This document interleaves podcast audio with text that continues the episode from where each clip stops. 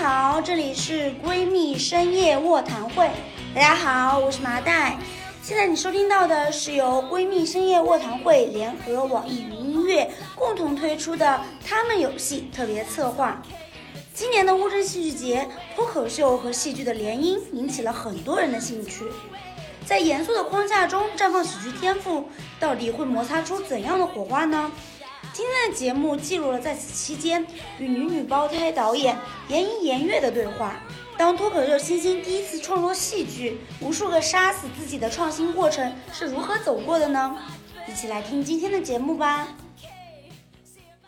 因为一直以来你们的创作都是围绕这个双胞胎展展开的，就是不管是脱口秀大会，或者是这一次第一次的话剧尝试，你们是否有想过突破这个复制人双胞胎这个概念呢？或者说你们该去如何找到真正的自我？我觉得我完全没有突破，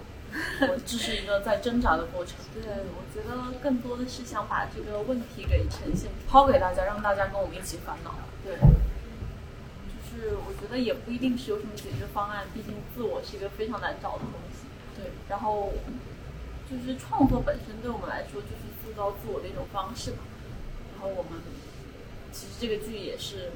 他最初的想法，就是通过表达去重塑自我。包括包括这个结尾，其实在我们两个人一起写脱口秀上，其实也是想表达这个意思。对，我们一开始写的时候就是呃，因为是基于真实的人物嘛，所以一开始都想把自己写的特别好。然后结果写着写着发现好像这样完全没有戏剧冲突了，两个好人。然后我就把他写成一个傻白甜，呃，然后他他就很难受。但是我们发现到后来把他写成一个邪恶的，对对对，后来就发现不得不这样处理，就是这个讽刺之处就在于我们写着写着发现自己真的是太像了，所以我们的表达就是重合的。嗯，脱口秀大会、戏剧新生活这类综艺的风靡。对线下，我觉得应该是多少都会产生一点影响。那你们作为从业者来说的话，是对你们的生活产生了哪些影响？可以给我们展开说一下吗？我觉得带来了很好的影响，因为就是像我们今天身边这些朋友，我们也是因为这个节目才认识的他们。对。然后也是，我觉得是，只要在做好的内容，不管它是什么形式的，嗯，我觉得都能够去促进这个创作者的成长。嗯。然后。包括我们自己，包括我们跟我们一起演戏的这些朋友，我们也都是一起看着他们，看着我们自己从啥也不会写到现在能自己写出一个完整的作品。就是你觉得做戏剧最难的地方在哪里？没有最难，就太难了，每一个地方都好难呐，就是没有容没有容易的地方做戏剧，就是在我看来，嗯，就是从剧本到表演到那个各种调度，我们我们之前都没有听过合成这个词。然后我们 来做这个剧，才听过这么多术语，然后就才知道原来有这么多细节需要去掌控的，需要去把控的。戏剧就是在挑战人的极限。对，我我觉得到后面记住自己换衣服，对，就不是在考验我的创作能力，完全考验我的智力。然后记住在哪儿，光在哪儿，对，走位在哪儿，感觉整个人都快崩溃了。你为什么要做？我们要做，是因为我们喜欢受虐。对，就是。就是我觉得，就是像像他说的，还是想学点东西，就算学起来很难。主要是我们没想到它这么难，我们以为很简单。对，我们以为它很简单。对，然后我们想学，也是因为我们其实本来肯定是非常喜欢戏剧，还有所有的，其实所有的创作类的东西，我们都挺喜欢看的，只是我们不会。然后戏剧对我们来说，就是它跟我们的脱口秀还是有一定的相似之处的，呃，所以我们就是会觉得。我们可以去探索一下别的领域，然后去吸取其中的所有的精华，然后去糟践一下人家这个舞台，把把其中的所有的好的东西学过来，然后也许能加到我们的脱口秀里面。就是到了一个新的领域，又有了无穷的可以新学的东西。因为脱口秀，我们的感觉脱口秀一个非常大的局限就是，它只能写你自己。然后我们自己每一个人在特定的时间内，我们的人生经历都是有限的。像我们现在如果去说我们生孩子是不拉不拉的那种段子，就没人信。像他说他离婚的段子没人信。但是如果我给自己写了一个角色，我有一个离婚的剧情以后，我去写离婚的段子，就会让他这个段子好笑十倍。对，这些都是我们想做这个事情的目的，就是我们希望去吸取戏剧这些有故事的，呃，嗯，人物的，就编这样的故事，编这样的有故事的人物的。一些手法手段，然后把这个东西加成到我们脱口秀里面去。呃，那两位能不能跟我们展开说说脱口秀和戏剧联姻的这个可发挥性呢？脱口秀它特别特别不需要任何的帮助，其实它就是一个台子、灯光、麦，一个人就够。有时候连凳子都不需要。对，它然后一个嘈杂的酒吧，就是就是那样一个非常简单的环境，然后跟你聊天一样的氛围，呃，然后戏剧在我们看来就是有太多花可以加了嘛，然后就是所有的这些专业的那个灯光啊、布景啊，像它设计的这么，我们的舞美帮我们设计的非常现代的这个台子。然后我们当初真的只是跟他描述了一个非常模糊的感觉，结果他就给我们做的就是比我们想象中要好很多，嗯，然后我们之前因为我们在脱口秀大会也去和王冕，然后我们就感觉脱口秀里面加了一点点别的东西，像音乐啊之类的，我们也稍微用了一下灯光，就感觉其实你但凡多加一个东西，只要你用对了，它能把这个梗的效果加成很多倍，嗯，所以我们就觉得戏剧里面它有无数的这种技巧表达方式，呃，因为像脱口秀。其实就是我是要去讲一些我生活中发生的故事之类的这种感觉，但是戏剧它有数数万种，我感觉是讲故事的方式很多可能性。对，你可以我们你可以写诗，你也可以写一个故事，你可以写一个一个特别特，比如说一段悼词，一段婚礼致辞，就是它有无数个特定的场景的一种特定的表达和文体，这些都是可以玩的，在我们看来。但我刚听刚刚两位说，我就理解为这个脱口秀可能是一个极简，然后呢，这个戏剧它可能繁复一点。对这个繁复和极简哪一个难，哪一个容易？哪呃，对现在的两位来说，哪个难一点，哪个容易一点？对我来说肯定是戏剧难一点，要命了，我真是。而且我觉得他们也不是说，我们其实可能不会去比较他们哪个难哪个容易，因为他们对我们来说都是创作的出口嘛。只是我们现在发现这两个东西可以互相促成，对，然后就是，而且戏剧对我来说就是其实很有挫败感，因为我一开始觉得啊，我们三个应该能完全就是 handle 了，然后就可能一个月写完剧本，剩下两个月全部用来排练，写的时候才崩溃了，然后就写的发现就是有很多东西导演告诉我完全不能用在戏剧舞台上，我写的这个他说是影视剧本或者是小说剧本什么的，然后就呃崩溃了，然后就开始改，狂删，删完了改，改完了删，呃，就是一个不断的重复的过程。然后戏剧对我来说难的地方就在于，有些我可能以为我会的，因为我们喜很喜欢写小说，然后看看小说、看剧、看这些东西，就觉得自己会，一写才知道有多难，就怎么写就觉得是什么玩意，根本不值得任何人看，就是有有非常多这样的过程，然后只能一边写一边学，但是学的过程又很爽。呃，我刚刚看了咱们这个戏的刚一场嘛，然后我想知道咱们这个里面的，包括两位的人物性格，然后包括一些生活细节，还有您说的这个重塑自我的这种烦恼和苦恼，是有真实或者真实的一个投射的吗？对对对，完全是真实的。完全是真实的。对，我觉得是情绪是真实的，但是我们也会，因为毕竟人物嘛，我们会，就是我我觉得很神奇的一点，就是有的时候戏剧不如生活，知道吧？有的时候生活不如戏剧。对，生活里有很多 drama 的事情。但是我们只是说把一个那个矛盾点集中在这个地方，然后把它夸张了很多。比如说他的人物就是一个，就虽然心里很正义，但是他的行为有可能有时候不正义的一个人。然后我的人物就是一个看似是一个与爱非常接近，但是他造成的伤害又又是与爱他觉得自己贼懂爱，就是什么都用爱来解决。对，我们就是有有很多情绪是真实的，比如说我们两个想要独立，想要想要去拥有自己独有的作品，然后想要去在呃包括身体啊，各种方面分割啊分割开来包括。人际交往啊、谈恋爱什么这些东西都想要有自我，嗯，这些情绪都是真实的，但是具体的戏剧 就还是编的比较多。我我最喜欢的一个书评家詹姆斯伍德，他写过一个话我，我非常认同，就是他说，呃，呃，就，但是他说的不是戏剧，他说就是创作吧，创作永远是没有生活 drama 的，就是生活里面你，比如说一个一家七胞胎，然后生出来了，然后七个人都找了一个双胞胎男朋友都有可能，反正就是生活里会发生很多这样的事情，然后呃，但是你如果写到戏剧里写这个剧情，观众就会觉得你偷懒，你这搞一堆狗血的东西干嘛？但是你跟他辩解说没有啊，这就是一个生活中我看到真事，你没有用的，就是观众不会理你的。所以这个戏剧这些东西，它就是要你去总结和呃呃重新创作出生活中那些最隐秘、最最难以表达、难以承认的那些细节，然后让他去那个触及到一些人的那个心里他们本身有共鸣的东西，而不是直接把生活的东西撒在地上。他最喜欢的作家乔纳森·弗兰森也在接受记者采访的时候说过，记者问他说：“你你写的东西有多少是真实？”然后他就在那个小说里说：“你们一定不能，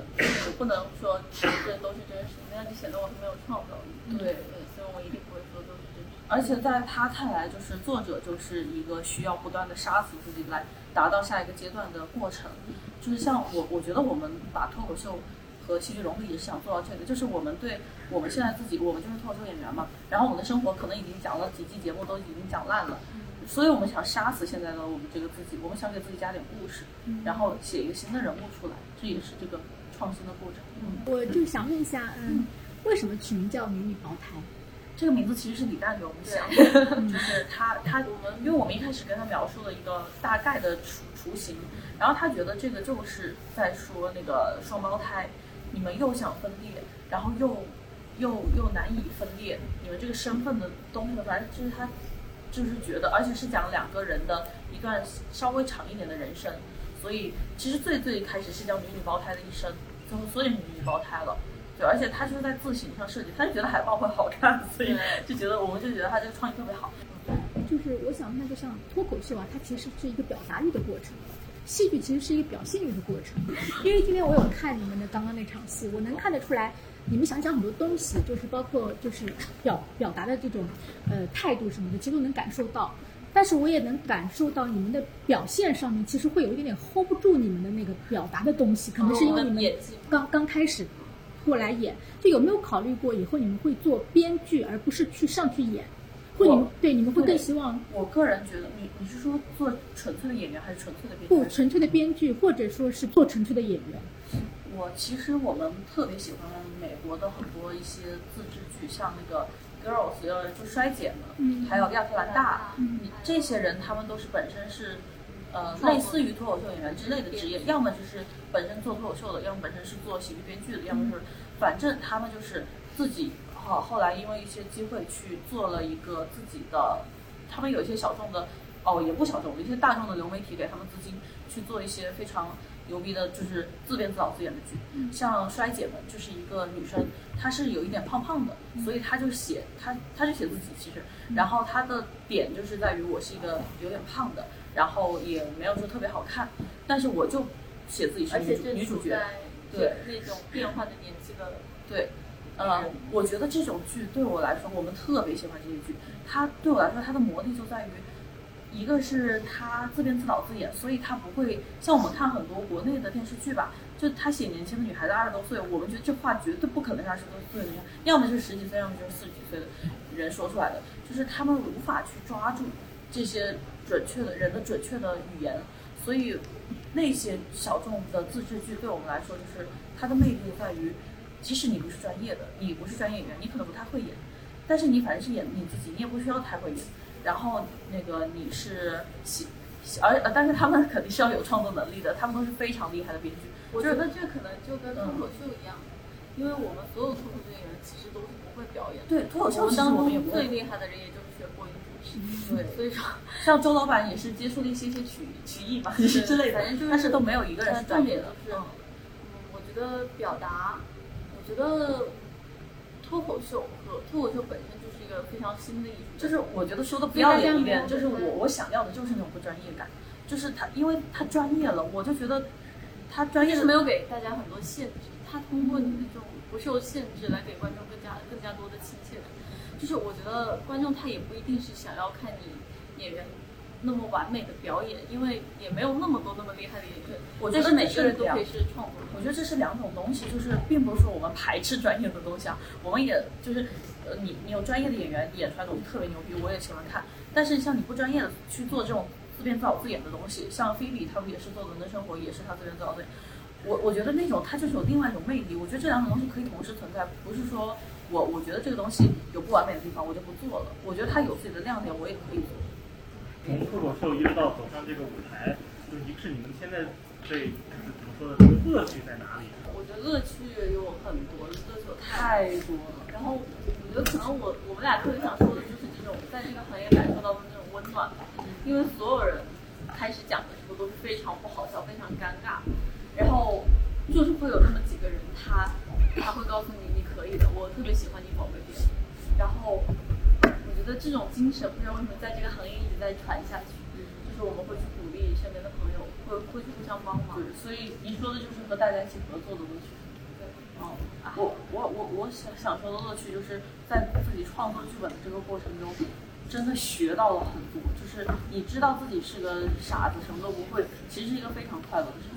因为你就知道还有这么多可以学的，然后每天都觉得自己能够学到更多东西，就真的纯粹的学习的快乐。好，嗯，我想看简介之后，就是看到你们这个主题是关于两位女性表达的力量的一个觉醒，所以我想问一下，就是两位眼中所谓女性的表达力量是怎样子的一个形态？然后第二个是你们通过这样子一个脱口秀剧，想要传达给我们现在的年轻观众怎样子的一个内核的一个东西？谢谢。我觉得女性表达就是要，就是需要更多的能够展现那你的空间吧，女性需要更有勇自信，对，更有勇气。因为总是会觉得总是会有人告诉你你不应该讲，总是有人会告诉你一个女性写的东西没有人想看，嗯，然后我我觉得就是这个表达的过程，包括我们的朋友们愿意来给我们帮助我们做一个我们是主角的戏，然后就是我们非常感动，呃，我我觉得在这个过程中，其实我们写这个剧一开始也也是有想说，就是一种那种被封闭表达的感觉，它不是那种别人告诉你你写东西不行，而是而是就是那种他是那种很隐性的，就是觉得呃你写的这个东西，就像我们写的那两个角色一样，就是他他会让你，他会告诉你，比如说呃你是一个编剧，然后你就干编剧，然后你是哦对哦。就对这个人设，我们其实删透了，因为一开始我们有有想说是我们两个分道扬镳以后，我是去当编剧了，他是去当演员了，然后他写他就只能演我写的剧本，他别的别人也不让他演，反正就是有这么一个设计，就是想说就是他是那种非常隐性的歧视，就是让你觉得你在做的事情不是不让你做，只是你比别人做的就是只让你做略差一点点的事情，只是那么一点点让你难受死，嗯。啊，还有什么问题？对，刚才第二个就是刚才说到的，就是想要通过这个脱口数据传达给我们现在年轻观众怎样子的一个内核的东西。内核哦，对对，内核，哎呀，这个内核这个问题吧，我们可能本来有八百个内核，现在我想的不知道剩几个。对我觉得一个是我们刚才说的，我们希望来看我们这个剧的女性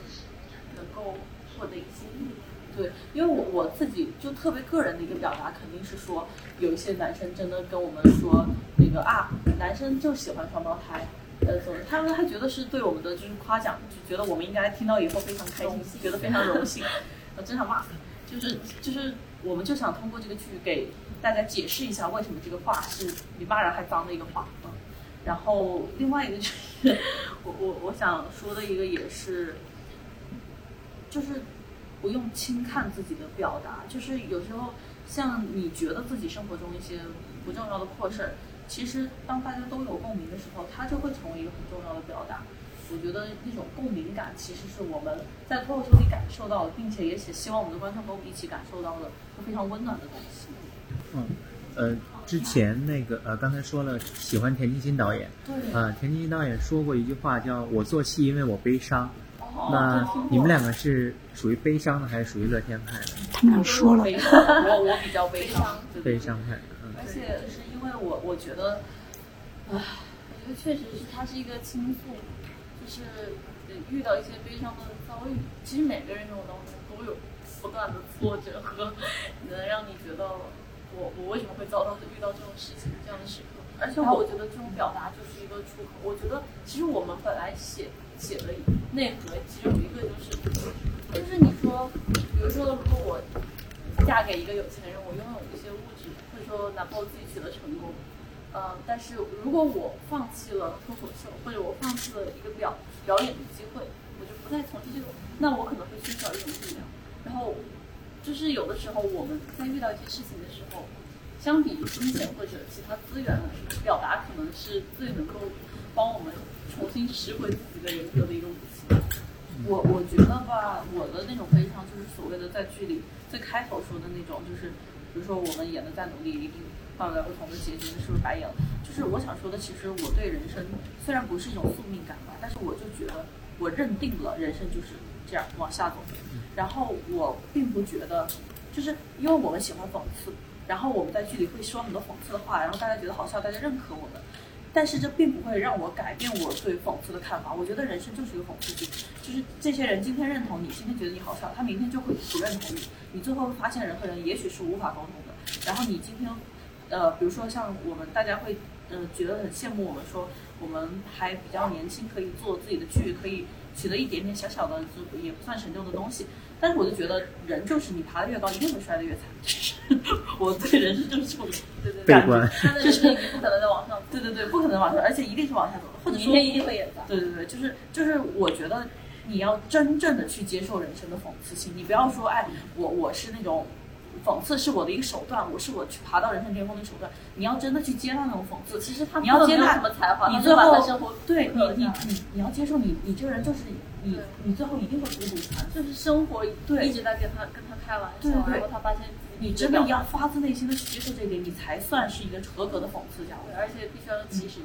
对对对，就是今天大家都喜欢我们，明天就也不是明天吧，就一定某一天就开始就也不一定是讨厌我们，但是就不鸟你了嘛，就是不理你了。对，然后我觉得就是要，我觉得在学习创作的这个过程中，就是我在学学会接受到这一点。等我哪天真的完全接受这一点以后，我就圆满了。嗯，那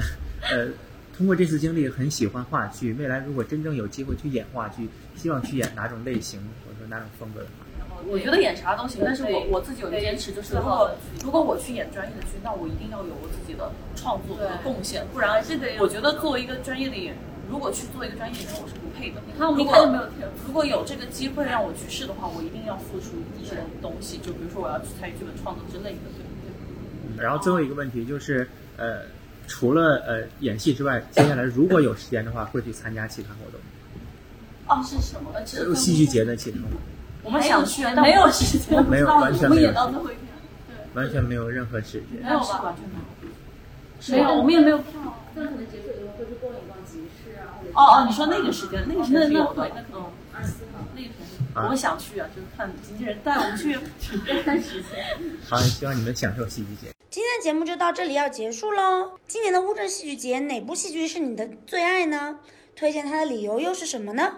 欢迎在节目下方的评论区里与我们互动。别忘了在网易云音乐搜索“深图 Radio” 订阅我们，也可以在小宇宙、喜马拉雅等 APP 搜索“闺蜜深夜卧谈会”订阅同步收听。那么今天的节目就到这里喽，大家要持续关注我们“闺蜜深夜卧谈会”哦，拜拜。